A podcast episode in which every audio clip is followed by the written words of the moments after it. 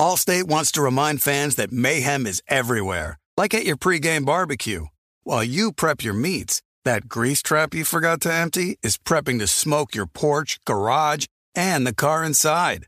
And without the right home and auto insurance coverage, the cost to repair this could eat up your savings. So bundle home and auto with Allstate to save and get protected from mayhem like this. Bundled savings vary and are not available in every state. Coverage is subject to policy terms and conditions.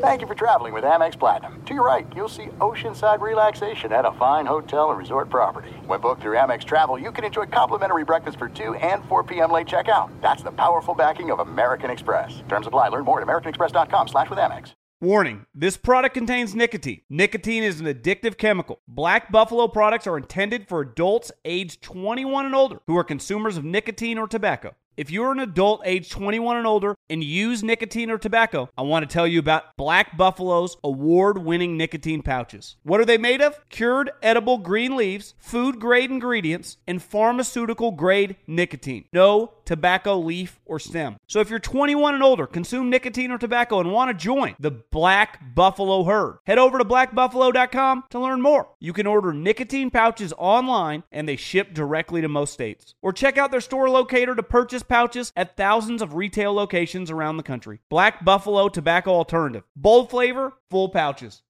With the Wells Fargo Active Cash Credit Card, you can earn unlimited 2% cash rewards on purchases you want and purchases you need.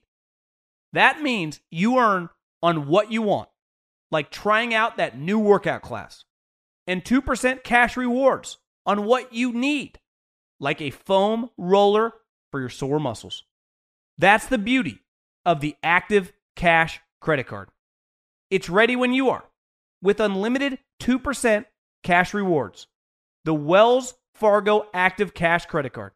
That's real life ready. Terms apply. Learn more at wellsfargo.com slash activecash. The volume. The Three Out podcast with me, John Middlekauff, is presented by FanDuel Sportsbook. There's no better place to make every moment more than with FanDuel. Great odds and markets for baseball, the NBA, NHL, PGA Tour, and so much more. Awesome new and existing user promotions. America's number one sportsbook. Very easy to use, safe and secure. You get your winnings fast. I cannot recommend it enough. Love gambling with FanDuel. If you are new, just download the FanDuel Sportsbook app to get started now. Sign up with promo code Colin so they know we sent you.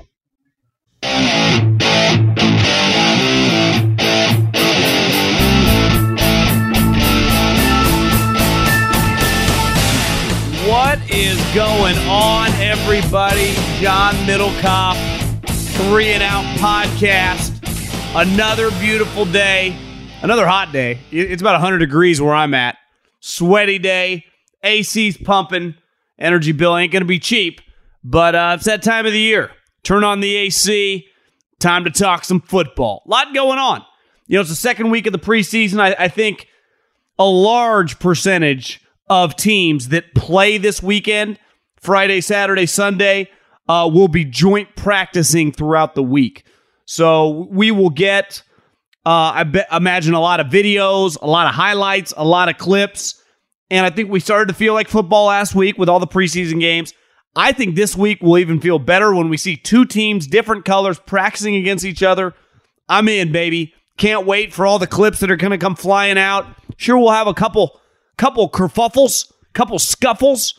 Uh, you know, hopefully just some dust ups. No one getting actually injured, but you never know. I mean, sometimes several years ago in Oxnard, the Raiders Cowboys, there was a fight where like the fans were holding players and swinging helmets. It was uh, it was bananas. But I, I don't think we're gonna get anything quite like that. But I'm excited for the week. Uh, how could you not be? It's uh, football's in the air. Middle of August. We're less than a month away from the regular season started. We're 15 days away from college football starting. A uh, lot going on. I, I saw a lot of different things that I want to talk about. Middlekauff mailbag. We will do that on this show at the end. At John Middlekauff is the Instagram. Fire in those DMs. Uh, it's really easy. It's my name. Also, if you listen on Colin's feed, make sure you subscribe to this feed. Uh, subscribe to the YouTube channel, Volume YouTube channel. Uh, obviously, if you like golf, Golo Pod it comes out usually in the middle of the week. I, I'm undecided whether we're going to do one this week, though. There's some pretty interesting stuff happening in the world of golf. Uh, congrats to Will Zalatoris. But uh, let's dive into football. And I listen. I I don't watch nearly as much NBA as I once did, and I say this all the time. I watch the Warriors. I love watching the Warriors, mainly Steph, Clay, and Draymond if it wasn't for those guys, if James Harden was on their team and like Anthony Davis, I'd be out. I mean, I, I wouldn't watch nearly as much NBA as I used to when I was a kid and I did in my 20s. I, I love those guys, love their story, and love what they represent. But I think Steph Curry, that after this year, I, think we all acknowledge is like, one, he's one of the most transcendent athletes in the history of America. And, you know, I, I, think if you're for argument's sake, he's a fringe top 10 player of all time now in his sport. He's earned that. And part of it is it's the total package, right? He's fun, he's electric, he's unique, uh, he's small. Uh, a lot goes into it. But even Steph Curry, who a couple years ago, a lot of it was like, well, I know he's won MVPs and I know he resurrected a franchise that I don't know sucked, but Without Kevin Durant, how many championships would he really have? And then Clay got hurt and Steph got hurt and the franchise became, you know, falling on hard times. Durant left, they sucked. They got the number two overall pick. And then even last year, they lost in the play in game to the Memphis Grizzlies. So for the first time in this guy's kind of like peak performance, once he became a star, kind of hit some adversity. People were, there's a difference of, one person on the internet saying you can't do it, and just a lot of people like, is this guy really that good? Is this guy still good enough to carry a team? Is was that just way back in the day? Like, are we still talking about the same guy? Hell, it happened with Tom Brady a couple years ago. The New England run, remember they lost at the end of the season to Miami, then they lose in the first round to Tennessee, and then he leaves. It's like, is this guy still good? Hell, I said it. I was just as guilty. I was the one in the Bay Area pounding the table. Just keep Jimmy. Don't go after Tom.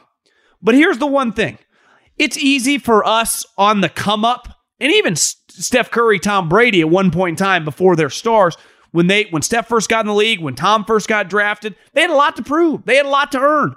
Most human beings, when they start out in any business, whether you're highly touted or not, you still got to prove something. Even if you're the number one t- pick in the NFL, like you eventually got to prove you can play right? Or you get passed. Like Aaron Donald wasn't the number one pick. He was the whatever, the 11th, 14th. And all of a sudden, boom, superstar. Well, you know, it's easy to have a chip on your shoulder. Whether one guy was drafted ahead of you or 198 like Tom Brady. And I think sometimes, even at the highest level, for the highest achievers, you need a little kick in the ass. You need a little adversity. Like I, I was watching Will Zalatoris won the PJ uh, won the playoff playoff event a couple days ago and he started crying after. And this guy has made millions of dollars playing golf the last couple years, but he had never won. And I think sometimes failures, a lot of failures, make success so much sweeter. And even when you've had success, like a guy like Tiger Woods or a guy like Tom Brady, who is used to winning nonstop, watch the Derek Jeter documentary. He won immediately when he got to the big leagues, right? Gets there in 95. By 96, they're winning. Don't win in 97, win in 90, win in 98, 99, 2000. Or I might, I might be a year off, but you know what I mean. He won like four World Series in the first like six years of his career. And then he didn't win that much. Lost a couple World Series, didn't win another one till 09. Like, started getting some like, is, are you ever going to win it again? And even if you're having success, like I said, Tom or Steph, you're still making the playoffs, but you're not winning it all, it kind of adds as a little motivation. I think for the first time in his young career, it's weird because he did lose in the AFC championship game, but there were some questions, not from myself, but from a lot of people around the league, even in the uh, Mike Sando tiers. Like, it, can he read zone defenses? And sometimes greatness needs a kick in their ass. And that's what I think Patrick Mahomes got this offseason. And everyone that's been through that camp in the media constantly says, like, this guy feels a little bit different. I might know a couple people in that organization. They say he is dialed. And here's the thing we saw Patrick Mahomes when he's on. He's as good as it gets. And here's the other thing he's got going for him youth. He ain't that old. And sometimes, you know, regenerating the roster can kind of spark a new urgency in the building. So you get rid of some guys, you bring in some new guys, you for the first time having some critics say, like, is this guy really that good? Is this guy a little overrated? No, he's not. And when you look at MVP odds, like, I don't hate the Patrick Mahomes MVP odds. And here's the other thing everyone is talking about the Chargers, myself included. The roster's fantastic. Denver Broncos finally got Russell Wilson. The Raiders, is this the time when they finally take a step and become a powerhouse? Well, here's what I know Andy Reid hasn't lost that division for a long freaking time. Patrick Mahomes has been to four straight AFC championships and multiple Super Bowls in the last four years. I'm not betting against them. And I, I think this guy has natural motivation. You know, sometimes when you're on top, I always respect the guy when he's in the peak of his powers. You know, Tiger Woods forever, Tom Brady forever. And it's like they find a way to intrinsically motivate you. It's hard to do that because it's it's easy when you're at the bottom of the mountain and you're hiking. You're, you're trying to get to the top. You're swinging. You're, you're trying to take down the guy above you. It's another thing when you're at the top of the mountain, at the summit, and trying to fend everyone off. That, that's that's hard. It's hard to sustain greatness. And most people have bumps in the road. And the greats use that to motivate them even further to get back and kick ass and take names. And, and I expect a massive, massive season from Patrick Mahomes. let's, let's talk about Brandon Staley. I read an article, and I'm, going to give him some props. I read an article in The Athletic that talked about the process behind their uh, why they go for it so often and how they have multiple analytical guys and they read them off percentages before drives even start. And the coordinators are privy to it, and Brandon Staley knows it before the drive even starts. You know, winning percentages, all, all these different percentages. And, and he laid it out. And listen, all these teams are doing it now. So it's not like he's alone. And Brandon Staley even admitted, like, by no means does he think he's smarter than anyone else. This is their process and they stick to it. Now, one thing I've said about the word process like if Steve Jobs or Jeff Bezos or Nick Saban or Bill Belichick use the word process, get out your pen and paper and take some notes. But not everyone's just allowed to get on a pedestal, tell you about their process, and expect everyone to line up and give them a huge standing ovation. Like part of the reason a process is applauded and thought highly of, and Saban, and when it comes to sports, is the guy the most outspoken about it because his process works we have a long period of time of evidence the process of Alabama football results in wins and championships consistently. And worst case, they play for the championship. They may not win it, but they're in the damn game. I don't want to hear, and I don't necessarily br- blame Brandon Staley for this, but he kind of played the media and he got a lot of credit for constantly using that word. Well, this is our process. We're going to stick to it. Well, when you miss the playoffs and 17 teams from your conference are allowed in the playoffs, like, I'm sorry, I don't give you credit. But one thing he did mention is last year, several times, obviously they were going for it nonstop. Some of them worked, some of them didn't. And there was one that I think we all agreed that was one of the most egregious go for it we've ever seen. You know, early in that Raider Charger game when he went for it on his own 18 yard line. And even he admitted, despite what the analytical group in the box and in the booth said through the headset to the coaching staff, this gives us X percentage of win to win better than, you know, if we go punt here and we're going to lose, whatever that, those numbers are. That when we didn't get it, it deflated the team and specifically deflated the offense. I remember when I was working in radio and I was going to baseball games a lot. And we used to have a lot on, on baseball guests on all the time and got to know like some assistant GMs and scouts and you know former players. In baseball, a lot of former players are you know stay with their organizations and they help in spring training. They help with rookie ball. It's it's a very unique sport that way. And all these guys would often say, you know, as the league has gotten so much more analytical, and these GMs now in baseball are paid way more than football, that it's so easy for the guy, the general manager, or the assistant GM, to tell the coach, like, hey, here's your lineup for the day. Well, what about the guy that's had five straight days with two hits? Well, he's out because they're facing a lefty and he doesn't hit well a lefty. Well, the man, it's on the manager then to tell that player that he's out of the lineup. And he'll probably be out of the lineup again tomorrow. The people running the numbers never have to answer for it. And it's one of my issues in football. Like Brandon Staley uses the numbers. Well, ultimately, he has to answer for it. I mean, it's his call. He's the decision maker, but it wasn't necessarily his idea. It was just something on a spreadsheet. And the one thing you have to factor in, and let's face it, baseball is a little bit different than football. Of it really is just a bunch of individual matchups. I understand building organizations around the general manager and the players, not necessarily the manager. Though, as someone that been a Giants fan, the, the San Francisco Giants won multiple, th- all, all three of their World Series. A big reason was their manager. Now, times are different. The game is completely different than it was played just a decade ago. But if you substitute Bruce Bochy out for some random manager, they lose. They do not win those World Series. I feel very confident saying that. Now, maybe it's a different time now, but I, I still think there's a human element to this stuff. So let's face it, part of the NFL in 2022 is go for it, go for it, go for it. And one thing I say it all the time, and it pisses me off, that I feel like the number elites, and even Brandon Staley mentioned this in the article in The Athletic, that he hates the word analytics because it has such a negative connotation. It's so easy for people to, you know, talk shit about it, even though, and I always think this too, people have been using numbers and percentages in the sport of football forever. It's not new. It's just much more in vogue to talk about.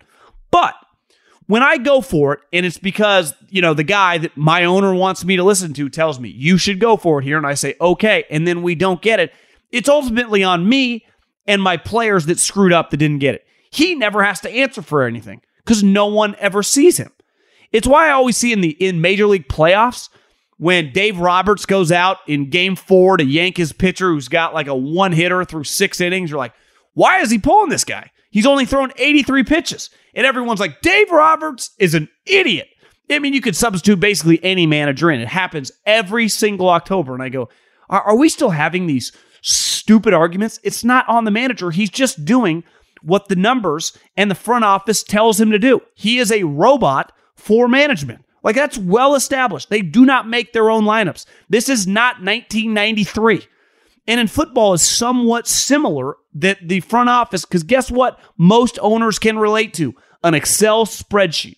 And the other thing that's in vogue is going for it so you will not get fired when you go for it. But when you go for it and you don't get it, in specific situations like the end of the half, and you and you get zero points instead of three, or you go for it at the 50 yard line earlier in a game, non fourth quarter, and you don't get it, and that leads to seven points, like those have repercussions on your own players. This is a game played by humans, not by robots. So there is a balancing act, and I'll give Brandon Staley credit. He acknowledges that. Like, I have to be careful when I'm going for it in some of these extreme situations, knowing that if we don't get it, because here's just a reality if you if it's fourth and two and you have a run play and it's a off tackle to the right and your guard gets blown up by let's just say Aaron Donald or DeForest Buckner and all of a sudden that guy's in the backfield and he takes out the running back for a three yard loss and you get stuffed at your own 40 yard line and it's tie game middle of the third quarter and they go on to score and you end up losing by a touchdown like that's what people remember and that player and that running back feel like, oh, God, we fucked up. Well, you could argue they shouldn't have been put that position in the first place. So th- there is a balancing act with this constantly going for it. And we all agree, like I said, that the numbers people love, like we're the first, we always want to go for it. Well, everyone on their couch, whether you're the CEO of Goldman Sachs or the plumber, all of us NFL fans, when we're on the couch in big games, screaming on television for our favorite offensive for our favorite for our favorite team, the offensive coordinator, the play caller, the offense to go for it. Now, there are certain times where it's like, we got a punt here. But sometimes, like most people in big spots will be behind you going for it. So you don't get extra credit in basic situations.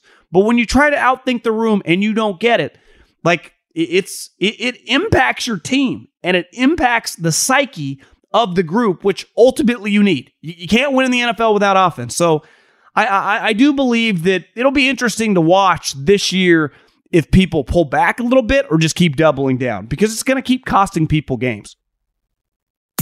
NFL kickoff is still a few weeks away, but you can get in on the action now on FanDuel Sportsbook with their NFL Super Win bonus. Right now, anyone who places at least a $50 Super Bowl winner bet will get $5 back for each win your team has during the regular season. You can get the Rams to repeat at 11 to 1. You get the Ravens at 20 to 1. Sneaky kind of like the Ravens. I actually think they're almost flying a little bit under the radar. They missed the playoffs last year, some of the Lamar drama. Do not forget, The Ravens had like 7 million players injured. I think they're going to be a powerhouse this year. There are also a ton of other future market available, like team win totals, division winners, player props, and so many more, like the 49ers over, like the Chiefs over. There's no better place to get ready for the football season than FanDuel, America's number one sports book and official sports betting partner of the National Football League. Haven't tried FanDuel Sportsbook yet? Download the app and sign up using the promo code Colin to get $5 for every win your team has if you bet at least $50 on them to win the Super Bowl. That's promo code Colin. 21 and over and present in Arizona, Colorado, Connecticut, Illinois, Iowa, Indiana, Louisiana, Michigan, New Jersey, New York, Pennsylvania, Tennessee, Virginia, or West Virginia. Must wager in designated offer market. Max bet $5. Restrictions apply. See full terms at sportsbook.fanduel.com. Gambling problem? Call 1 800 NEXT STEP or text NEXT STEP to 533 42 Arizona 1 888 789 7777 or visit ccpg.org slash chat Connecticut 1 800 Gambler or visit fanduel.com slash RG Colorado, Iowa, Indiana, Illinois, New Jersey, Pennsylvania, Virginia 1 877 770 STOP Louisiana or 1 800 270 7117 for confidential help Michigan 1 877 8 Hope NY or text Hope NY 467 369 New York, Tennessee Redline 1 800 888 9789 Tennessee 1 800 522 4700 Wyoming. Visit www.1800gambler.net West Virginia. Allstate wants to remind fans that mayhem is everywhere, like at your pregame barbecue. While you prep your meats, that grease trap you forgot to empty is prepping to smoke your porch, garage, and the car inside. And without the right home and auto insurance coverage, the cost to repair this could eat up your savings. So bundle home and auto with Allstate to save and get protected from mayhem like this. Bundled savings vary and are not available in every state. Coverage is subject to policy terms and conditions. When you're hiring for your small business, you want to find quality professionals that are right for the role. That's why you have to check out LinkedIn Jobs. LinkedIn Jobs has the tools to help find the right professionals for your team faster and for free. LinkedIn isn't just a job board, they help you hire professionals you can't find anywhere else. Did you know 70% of LinkedIn users don't visit other leading job sites? LinkedIn's the only one I use. On LinkedIn, 86% of small businesses get a qualified candidate within 24 hours. Hire professionals like a professional on LinkedIn. LinkedIn is constantly finding ways to make the process easier. They even just launched a feature that helps you write job descriptions, making the process even easier and quicker. Post your job for free at linkedin.com slash J-O-H-N. That's linkedin.com slash J-O-H-N to post your job for free. Terms and conditions apply. Talking about costing people games, like I think the most polarizing coach right now in the NFL is Mike McCarthy because he had a resume that spoke for itself. Won all the time, Super Bowl champion, countless NFC championships, won the division a bunch of times. And then toward the end, it got weird. Aaron Rodgers hated him, even though he claims he doesn't. Thought he was a meathead. Maybe he doesn't. I don't know. But it felt like he did. And then we saw Mike McCarthy's first year with the Cowboys, hired Mike Nolan, and it was a debacle. And then even last year, it was like, well, they were really good. They won 12 games. They host a playoff game where they're a five point favorite against a 49er team that's struggling on offense, uh, that has a quarterback that's very hit or miss as a thrower, and you got Dak Prescott, and the Niners kicked the shit out of you. And you had a ton of penalties in that game. And it felt like, as someone that was watching it from the 49er angle and who had money on the 49ers, the Cowboys were extremely sloppy. And the penalties were nuts. And then you realize that the Dallas Cowboys in 2021 led the league in penalties 153. I think it was 11 more than the next team. And they had 14, 14 in the playoff game, a home playoff game when they were the favorites. And then all offseason, Jerry goes, listen, I'm not firing this guy. He's my guy. I'm staying, I'm staying with Coach McCarthy. He, he's my guy. And we go, okay, this feels, I don't know, really know what their other options were besides Sean Payton, like Lincoln Riley. You know, Sean Payton, they would have had a trade for, and the Saints wouldn't have traded him. Lincoln Riley kind of felt like wasn't that interested. And it's like, okay, let's go back with Mike McCarthy. And the first preseason game, the first preseason game, they have, uh, did I write it down? Was it 17 penalties? 17 penalties? Did I get that number correct? Yes. They had 17 penalties against the Broncos. Now, A lot of starters aren't playing. It's not actually some of the guys. Like last year in the playoff game, Randy Gregory was going off sides like every other play. But isn't that kind of reflected reflection of what the hell is Mike McCarthy doing? He obviously has nothing to do with the defense. Dan Quinn does. Uh, Kellen Moore is the offensive coordinator, who's you know, let's face it, become pretty polarizing. Is he good? Is he bad? It's it's really hard to tell. I'm a fan, but I have a soft spot from the WAC conference when he was at Boise State as a player. But 17 penalties. The league average is 6.6. That that's pretty nuts. So I go, what what's Mike McCarthy's what's his best attribute? Like when I think Andy Reid, you think offensive genius, but you also think he's just fantastic with players. Sean McVay, guys love him. And he's schematically pretty damn good. I would say Kyle Shanahan, same thing. I'm just going around offensive coaches. Sean Payton. I would say Sean Payton was a little more of a hard ass, but a lead offensive coach. Mike McCarthy, who at one point in time was like viewed as one of the top offensive coaches in the league. It's like, well, is he a great motivator? Um, I don't know. I don't really see it. Is he some schematic genius? Doesn't really feel like it. Is his team super buttoned up and tough? Well, his Packer teams never were. And you would definitely say his Dallas Cowboy teams are not buttoned up at all. Eh, people have been DMing me that I'm just a Cowboy hater. I am not. I love Jerry Jones. And I have, like a lot of people, I think get jealous of the Cowboy brand. I'm not jealous at all. I think it's fantastic. I, I actually love everything the Cowboys represent as a brand, the power when you talk about them, how big their fan base is. You know, I, I didn't grow up around little brands, you know, so I, I'm, I'm a big brand guy. I grew up around Barry Bonds, San Francisco Giants, and the San Francisco 49ers in their heyday. So I, I, root for the bigger brands. I like Alabama and Ohio State and Duke basketball and Kentucky basketball. I, am not one of these little engines. I've always laughed at the Oakland A's. I call them a poverty franchise. I root for the big boys. They get my. I, I like the Yankees. You know, I like Man City. I like Tiger Woods. You know, I'm not. I'm not watching pro sports for the little poor franchises that are trying to overcome. I, wasn't rooting last year for Cincinnati. I like Bama and Ohio State playing Georgia and Michigan. That's what I want. You know, so I th- to me, I, this is not anti-Cowboys in the brand. I wish they were a powerhouse. The NFL would be better. Same thing for the New York Giants. Now, obviously, the Cowboys are good right now, but I, I, I would give anything to have the New York Giants as a as a double-digit playoff winning team. That'd be good for the league. Be good for my business. It'd be fun. I, I like watching good teams play football that are big brands. But you you can't tell me that the Cowboys that if you're a fan, you're not a little concerned. And if you're in that division, you know, the Giants are going to suck. Washington is, I, would say, somewhat of a wild card. Like in theory, maybe they wouldn't be too terrible, right? They have a good defense. Uh, well, that let me rephrase that. They have talent on defense, and you know Carson Wentz is just one of the most, definitely the most polarizing quarterbacks we've ever seen. But I'm pretty sure he had like 27 touchdowns last year and seven picks. So statistically, he wasn't bad. Though when you watched him, it was a little off. Um, and the Eagles, you know, I mean, we'll see. You know, I'm not I'm not one I'm not anointing Nick Sirianni quite yet, but their roster is really good. So I, I think the pressure on the Cowboys is immense, and it feels like it's kind of the same old story. Speaking about same old story, I, read uh, I don't know where I read this, maybe on MMQB or the Athletic, something about Pete Carroll. Oh, he's talking to Albert Breer, and he was, you know, let's face it, the the, the Seattle Seahawks blew the thing up and they're rebooting. And sometimes, you know, this happens a lot when you get a new coaching staff. It happens all the time in college. You hire a new staff, and their offensive coordinator will come out, their strength coach will come out and go, you know, I don't know what happened here before. We inherited, you know, the cupboards were pretty bare.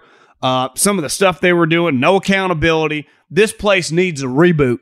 We, we need to come in here and start from scratch. You know, this is we ain't inherited Alabama or Ohio State here. You know, we're not Tom Brady ain't walking through that door. And that's you. It's very negative usually, right? Because rightfully so. Usually people get fired because things are bad, and you need you need to uh, you know turn the program around, college or pro. And I just like mixing in a southern accent every once in a while. It's like the only thing I can do. Uh, and it usually don't hear it with an exist, existing coach who'd been there a long time that kind of speaks down to the previous group. But Pete Carroll told Albert Breer, he said, you know, one thing that became stale around here is once you get players that you have to pay, and he's like, well, they all deserve to get paid, is, you know, the competition, which is Pete's motto, always compete, kind of dies. Because once you pay for Richard Sherman, Earl Thomas, Kam Chancellor, Michael Bennett, Cliff Avril, Marshawn Lynch, Russell Wilson, all these players at all these different positions, there's no Bobby Wagner. There's no more competition. Like those guys are the starters. And I was thinking, like, Pete, that was not your problem. Your problem was not that you paid guys and you couldn't compete at every position. Because guess what? Every great team has sweet players that stay there for a while. Mahomes, Kelce, uh, Hill, Aikman, Emmitt, uh, and Michael Irvin. Jerry Rice, Steve Young, Brent Jones, Bryant Young. I mean, what are, what are we talking about? I think the problem with Pete is they have a hard time looking back and going, you know what we screwed up? A shit ton of drafts, a ton of trades. We had a core group that most teams do, that you siphon players in and out off that core group and you add correctly. It, honestly, it's one of the reasons the Patriots kind of peaked there for a couple years, like that last year for Brady. They didn't do a great job of drafting around him. And listen, I've always defended winning teams. Drafting at the end of the round is much more difficult. If I'm drafting seventh every year, like Luke Kuechlys are sitting there, you know, I mean, uh, Kyle Pittses are sitting there, Ja'Marr Chases, Micah Parsons. Those guys aren't there when you're drafting 26 every year. So drafting at the end of the round is hard. And then do you know what else is hard?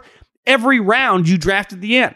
So I, I've always defended like your hit rate when you're a playoff team every single year should not be as high as the Jags who draft in the or the Lions who consistently draft in the top five they should, in like a three year span, be able to recoup, even though most of them don't, top players, and you should, you know, hit it on a lower percentage. Just uh, it's very understandable. But Seattle missed on a ton of guys, and then they used their draft capital and missed on a ton of trades. And they kind of had historically, right? Jimmy Graham kind of backfired. Obviously, Percy Harvin backfired. Jamal Adams has been a complete disaster. And they deserve like all the criticism for screwing this thing up. They had a historic Hall of Fame player that they could not figure out how to build a powerhouse around. And I think the reason we looked at Seattle over the last three or four years, even they were in the playoff mix, was because of one guy. And there were, you know, DK came and Tyler Lockett. I mean, there were a couple other guys and Bobby Wagner. But for the most part, without Russell Wilson, that's why we think they're going to suck this year.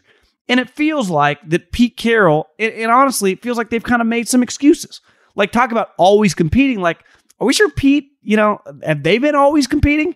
Uh, you know, have, did they get kind of rest on their laurels? Are, are they cool with like admitting that, yeah, we screwed up constantly? We screwed up in this situation. We are the reason that we're in this, not because we paid players. Welcome to the NFL. You build around a core group of guys, and your core group of guys was sweet. And th- this is not Major League Baseball where they're on nine year contracts. You can get rid of them. You got rid of Richard. You got rid of Kam. You got rid of Earl Thomas. Like you can unload guys, which they did. The, the reason why Seattle is taking steps back was because of the coach in the front office. Period, point blank, end of story. And, and if they can't admit that, uh, I, I struggle to see where they're going. I wanted to talk about two things. First and foremost, I think Jordan Davis, the dude the Eagles took, uh, the 350 pound defensive tackle, has a chance to just be a great player. Just simply if he tries. If you try and you are that gifted and that big, it's impossible to suck. It was a thing with Clowney. If Clowney just consistently tried, he was going to be an above average to a Pro Bowl level player. The knock on him was like, was the effort always there? That that was the, also the knock on Ndamukong Suh for a while. It was like, if this guy gives max effort, he's unblockable. It's why Aaron Donald, like, why is he one of the greatest players of all time? Because when you watch Aaron Donald play, he plays his balls off. He never stops going 100 miles an hour. I, am watching Nick Bosa today at practice. Like, when that guy's in the game, he is playing max effort. And when you're really talented and you give max effort, you know, you're going to be a great player. And I, I think they have themselves a stud. And I think that overall Georgia defense, I, I think we're going to look back and go, that Georgia defense, holy moly. I mean, these guys are everywhere throughout the league. Uh, and they are really, really talented. But the guy who feels like he's getting the most credit, and this is just the nature, right? even Jordan Davis, who has a chance to be a stud, like he's a defensive tackle. The, the guys we talk about usually are skill guys, right? Quarterbacks, running backs, and wide receivers. And George Pickens, who Seattle, or not Seattle, the Pittsburgh Steelers drafted, feels just like a classic, another Pittsburgh Steelers taking a guy that everyone else passed on and they got themselves a star. But in the NFL, every you know every guy is evaluated as, as an individual entity right so whether i'm evaluating uh, jordan davis coming out kyle hamilton or some random fifth round pick. We do work on that guy independently.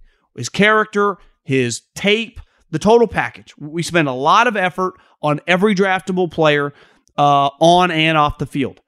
And it's easy when you know, a guy gets arrested or something happens when we use the word red flag. You're like, oh yeah, the guy got a DUI, or oh yeah, the guy got suspended for getting into a fight, or oh yeah, Jameis Winston, he stood up in the quad and said, you know what? Like it's it's understandable why Baker Mayfield ran away from the cops in Arkansas, like red flag. We get Johnny Manziel, right?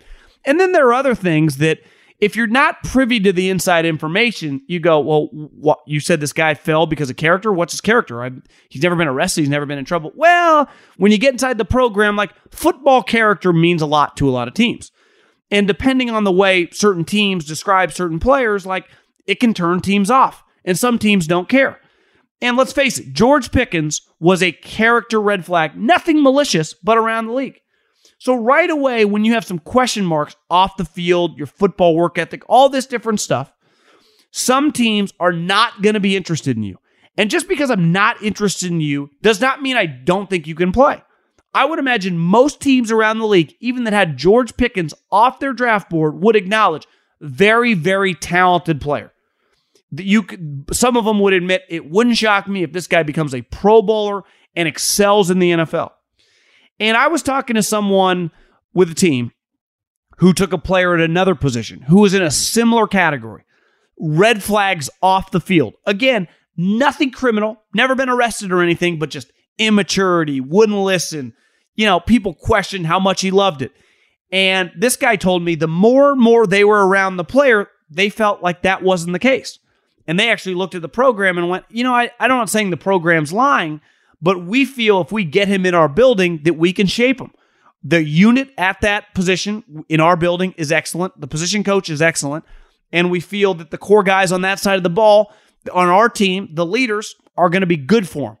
And so far in training camp, I know they love this guy. And the Pittsburgh Steelers, who have historically handled I, head cases, might be strong, obviously, AB, some other guys, they, they've just handled question marks at offensive positions, really offense and defense, but specifically wide receiver, looked at George Pickens and they said to themselves, we can handle it.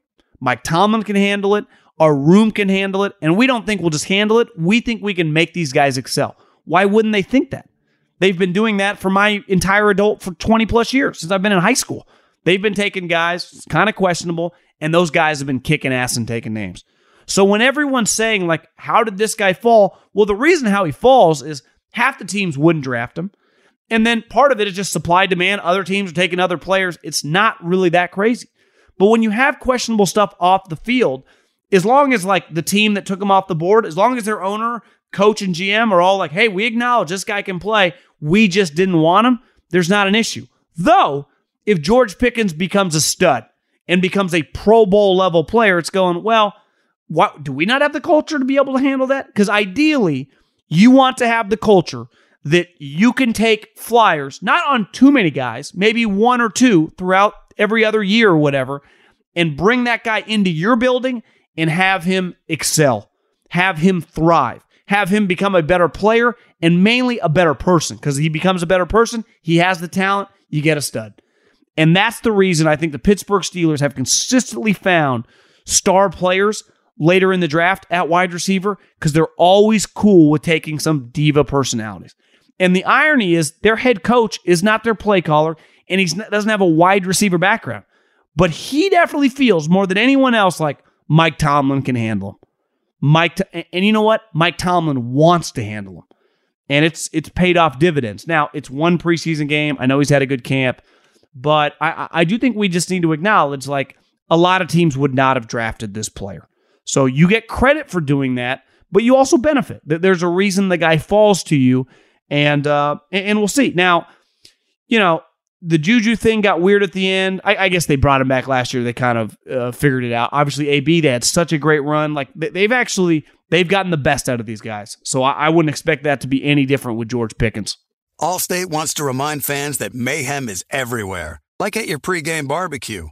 While you prep your meats, that grease trap you forgot to empty is prepping to smoke your porch, garage, and the car inside.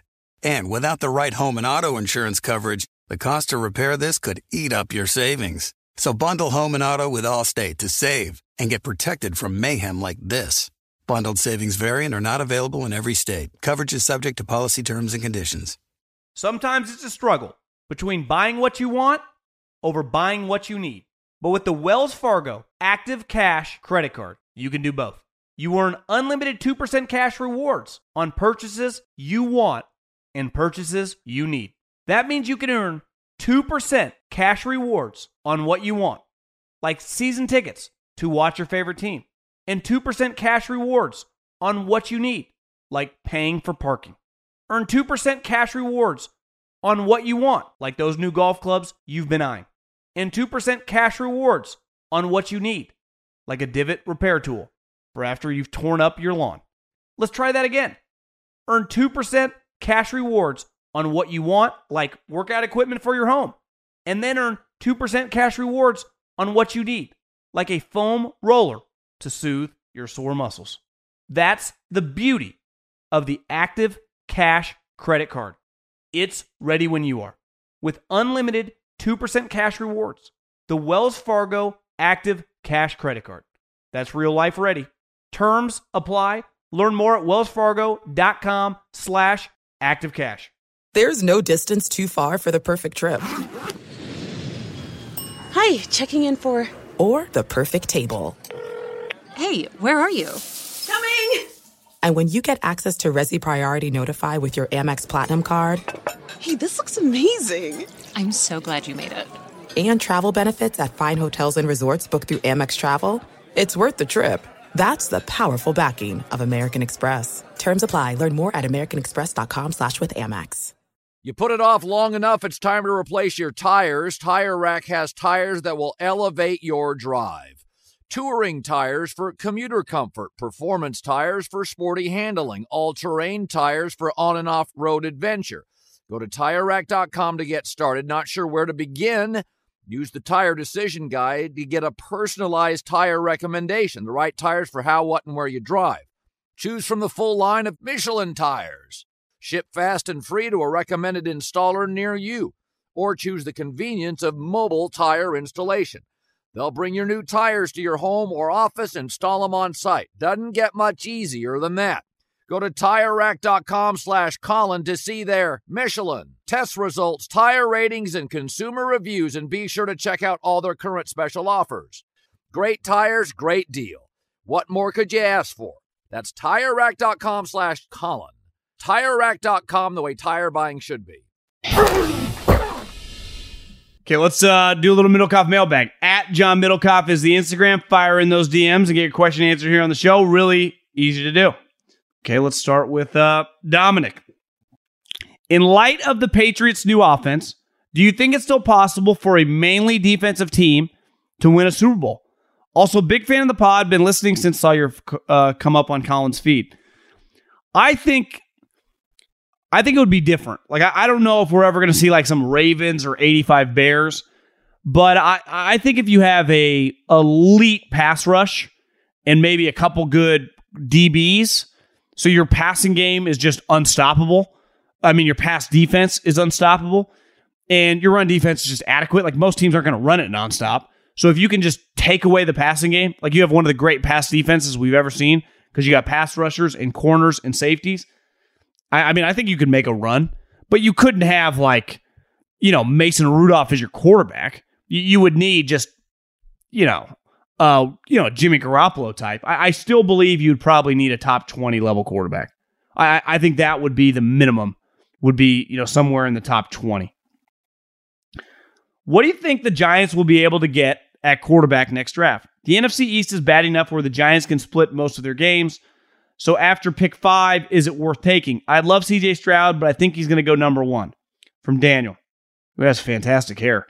Uh, I would say that the Giants are going to be in the mix for the number one overall pick. I, I, I do not think. I mean, I don't think it's outrageous that you guys get swept, or you know, go one and five in the division. I, I don't think you split and go three and three in the NFC East. So I, I would be if I were you, pretty pretty bullish and confident that you're going to be in the mix for a top five pick, and really a top two or three pick, and get one of the quarterbacks. So C.J. Stroud, Bryce Young, and we'll see the other crew of the Kentucky guy is very highly thought of. People are very, very intrigued by the quarterback at Stanford. Uh, someone asked me, like, who is the sleeper guy? Washington State got, I think his name's Cameron Ward. He came from Incarnate Word. I have no clue where this school's from. I had an NFL executive say that he just watched, he had never heard of him. He watched five plays and like jumped out of his chair just because of how surprised at how talented this guy was. And Lane Kiffin was interested. I think this guy was like, beside Caleb Williams, one of the top guys in the transfer portal. I have heard he's very, very talented. His, I think the offensive coordinator with uh at Washington State now, I don't know what position he coached, but he was around Texas Tech when Mahomes. And I'm not saying he's not saying this guy's Mahomes, but he's just saying from a skill set standpoint, He's big. He can really throw the ball. Obviously, Washington State, just because the offense they've been running for the last seven, eight years, they have wide receivers. I, would keep an eye on Washington State in this quarterback. Hey, uh, Middlekauff mailbag question I'm sending from my girl's IG. Got off IG for New Year's resolution in 2020 and probably saved me through the weirdness of the last few years. Um, you know, I, I've always felt Instagram is much less weird. I'm really just heavily into two social medias, Instagram and Twitter. Twitter is infinitely worse and more negative and more crazy than Instagram. Uh, from Harmon in the Bay Area. I was watching the NFL Top 100 and Jimmy Ward was named to the list. I know it doesn't mean much, but he turned out to be a complete baller. Do you guys like him and Armstead being top tier guys validate Baalke actually being a decent talent evaluator? Regardless of how the careers of Anthony Davis, Iupati, Aldon, the cops are coming Smith, and Eric Reid finished, they all could play at a high level for a few years. Buckner is obviously good. Sure, AJ Jenkins and Josh Garnett blew, but there were a bunch of guys that could play Bowman, Culliver, Bruce Miller. Thoughts? Yeah, I mean, Jimmy Ward turned out, I mean, Jimmy Ward's like one of the heart and soul leaders of one of the best defenses in the league. Jimmy Ward is a stud. So you get credit on that. You get credit on Armstead. You get credit on Buckner. And like you said, I mean, he drafted a lot of good players when Harbaugh was here. And then he started drafting poorly when the team got good because it's hard to draft in the 20s. But Jimmy Ward turned out to be a fantastic pick. Now, the coaches get credit on Jimmy Ward as well. He was drafted to be a corner and a slot guy, and they moved him to free safety. I mean, the safety's kind of interchangeable, but he is. I love Jimmy Ward. He's one of my favorite just players in the league who's not, you know, viewed as like some all-time Hall of Famer. I love everything he stands for. I love how hard he practices. I love how serious he is. Um, huge fan. Does Baalke get a little credit? Yeah, but reality, who cares? Like, who's giving him credit? you know, he's moved on. But I hear what you're saying. It's probably not as bad as people think. Recently discovered you about a month ago and some change ago. Love it. Keep up the good work. As a Bucks fan, I watched how well they played in the preseason. I feel like the franchise has leveled up since Bruce Arians arrived in town. Can you speak a little bit about what how much culture affects teams? It feels like ever since BA and Tom arrived, it's like all the East stuff that bad all the stuff that bad franchises always struggle with, the Bucks no longer struggle with. By the way, Trask looked better than expected. Thanks again. Well, I think there's just some basic things you know, I think bad teams allow bad things to consistently happen. And I think good franchises, high level franchises, hold themselves to really, really high standards. And just going to 49er practice, for example, high level players hold others to high standards. So when you screw up, Nick Bosa, George Kittle, you know, Bosa's probably a bad example. He's not the most outspoken, but Jimmy Ward, Fred Warner come up to you and talk to you about what you're doing well or what you're not doing well. And I mean, that's just a practice thing. But when you have high level players, Tom Brady, Mike Evans, you know, you just go around your team, they don't allow you to show up late. They don't allow you, it's the little things in life. Like, do you throw away your trash? Do, do you keep the locker room clean? Like, the little things kind of snowball into bigger things. Like, if you're not practicing hard, then why are you going to play hard? Or why are you going to battle through when you're losing? It's easy to play hard when you're winning. And I think the standard, and the other thing is, I think toughness is something in the NFL and in society. You know, in society, it's more mental toughness. In football, because of its, you know, it's a physical sport, it incorporates physical and mental toughness. And I, I think the best coaches and the best franchises find human beings that either are mentally tough or have the capability to grow into mentally tough people and want to be led by mentally tough people. Like you look on Twitter, everyone wants this utopian soft society.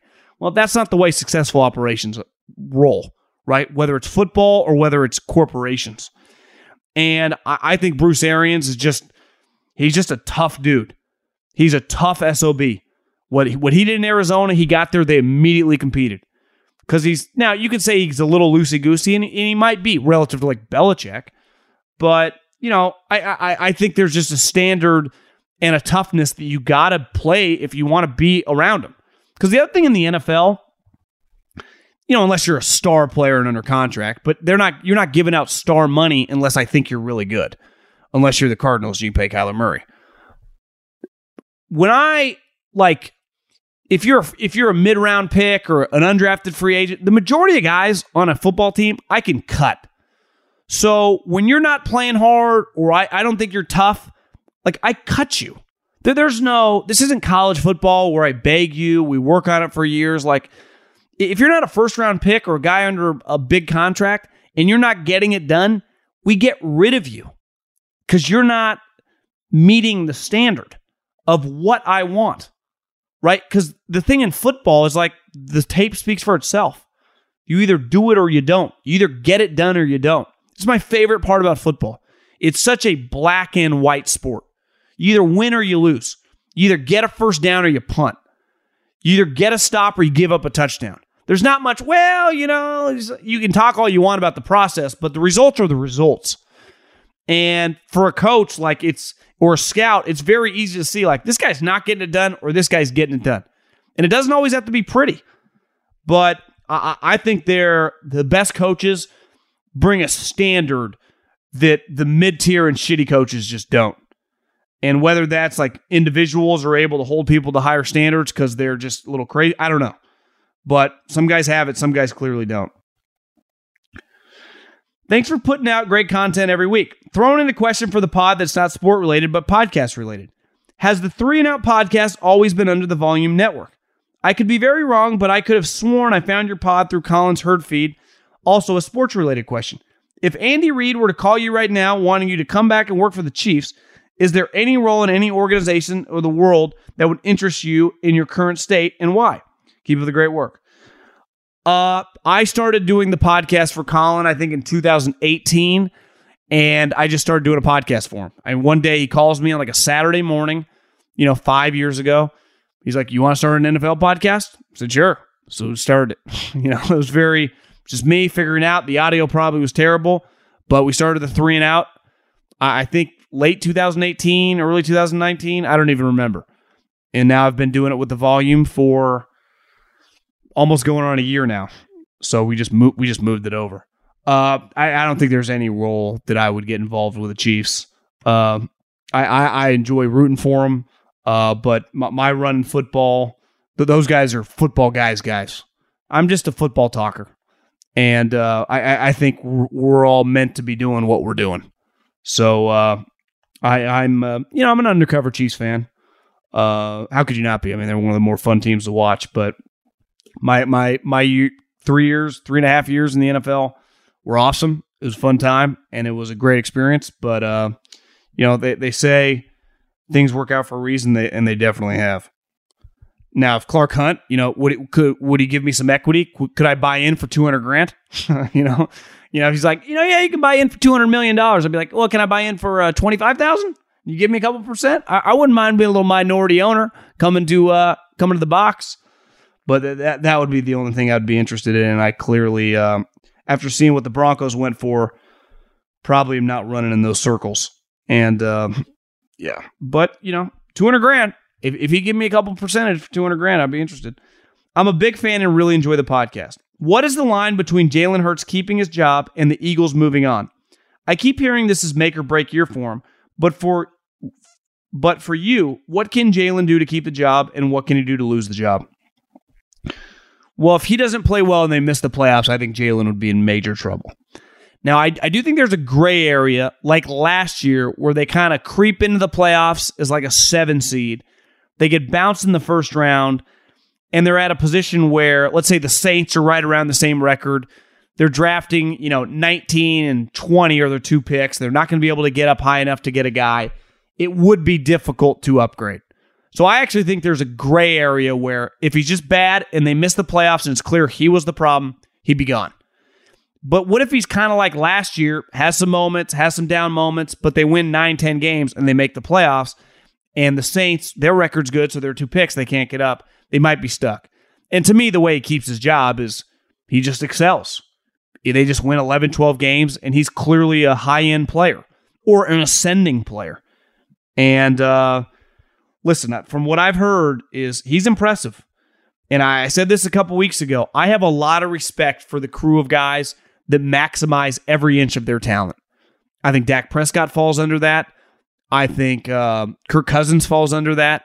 You know, we, we talked so much about Kyler Murray in the film. Like, I, I think what disappoints people like that about that situation is you go, God, Kyler, you are so talented. You could be such a great player.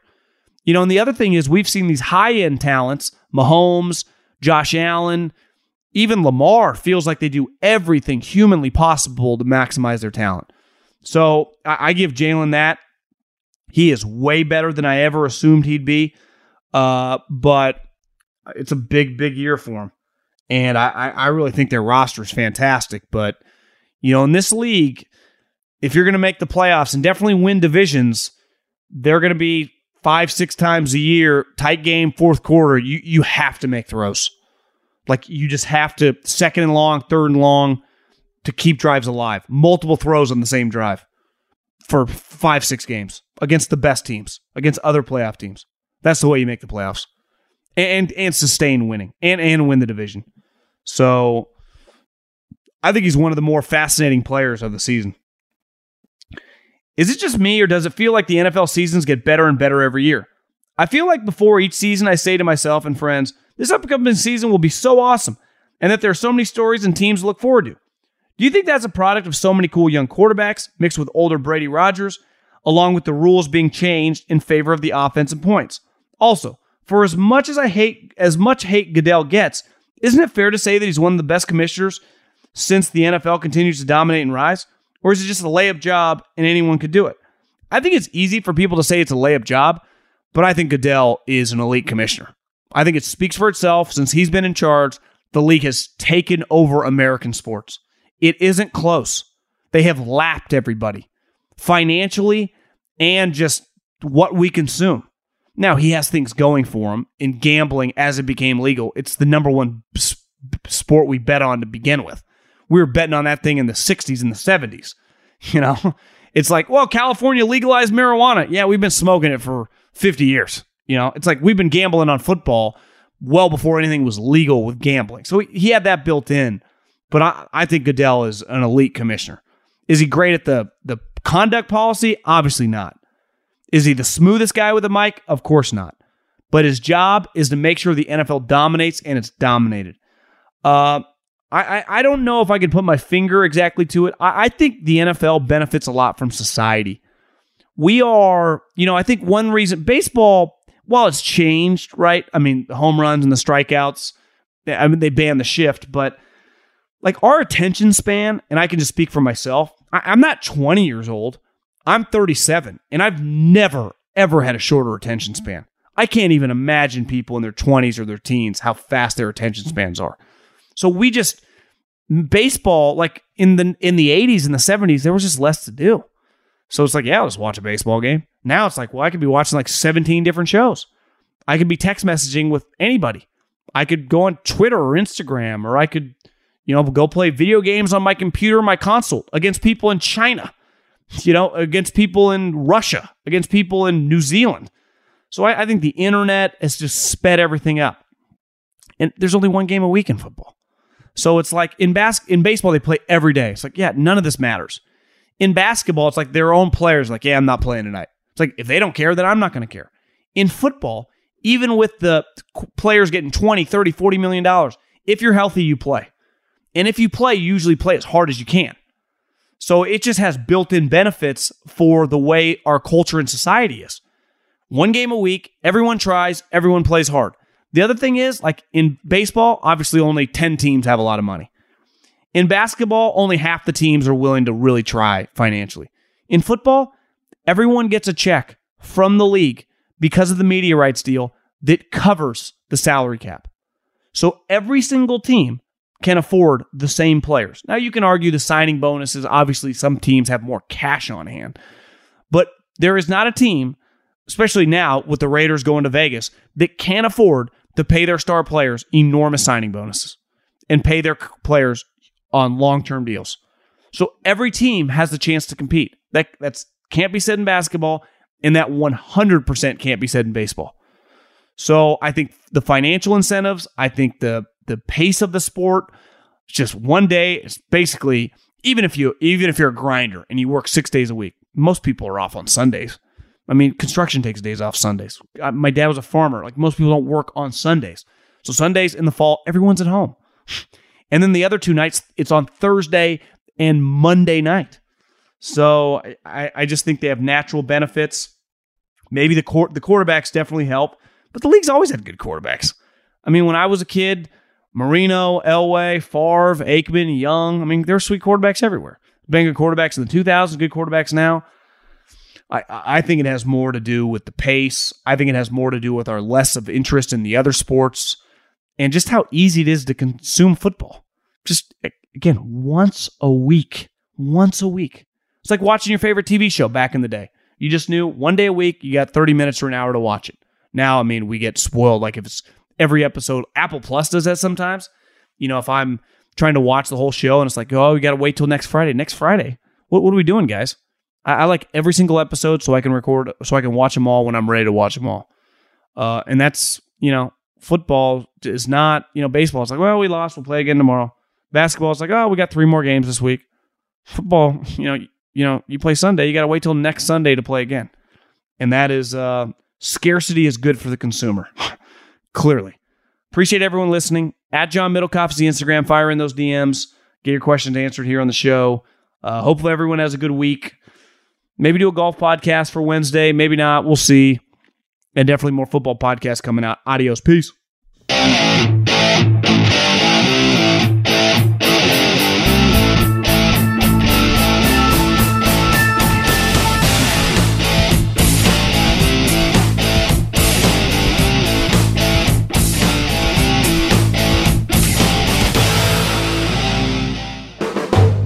Volume. Allstate wants to remind fans that mayhem is everywhere, like at your pregame barbecue. While you prep your meats, that grease trap you forgot to empty is prepping to smoke your porch, garage, and the car inside. And without the right home and auto insurance coverage, the cost to repair this could eat up your savings. So bundle home and auto with Allstate to save and get protected from mayhem like this. Bundled savings variant are not available in every state. Coverage is subject to policy terms and conditions. With the Wells Fargo Active Cash Credit Card, you can earn unlimited 2% cash rewards on purchases you want and purchases you need. That means you earn on what you want, like trying out that new workout class, and 2% cash rewards on what you need, like a foam roller for your sore muscles. That's the beauty of the Active Cash Credit Card. It's ready when you are with unlimited 2% cash rewards. The Wells Fargo Active Cash Credit Card. That's real life ready. Terms apply. Learn more at wellsfargo.com slash activecash. Looking for an assist with your credit card, but can't get a hold of anyone? Luckily, with 24 7 US based live customer service from Discover, everyone has the option to talk to a real person anytime, day or night. Yep, you heard that right. You can talk to a real human in customer service anytime. Sounds like a real game changer if you ask us. Make the right call and get the service you deserve with Discover. Limitations apply. See terms at discover.com slash credit card. With every CBD product claiming to do something different, it's nearly impossible to decide what's best for you. Lazarus Naturals pioneered the farm to front door model of transparency where they handle each step of the production process to ensure quality, potency, and consistency. Scannable labels allow you to see the test results of your hemp batch so you can be confident in the safety and quality. Visit LazarusNaturals.com today. Lazarus Naturals, committed to improving your life as well as the world around you. Not available in Idaho, Iowa, or South Dakota.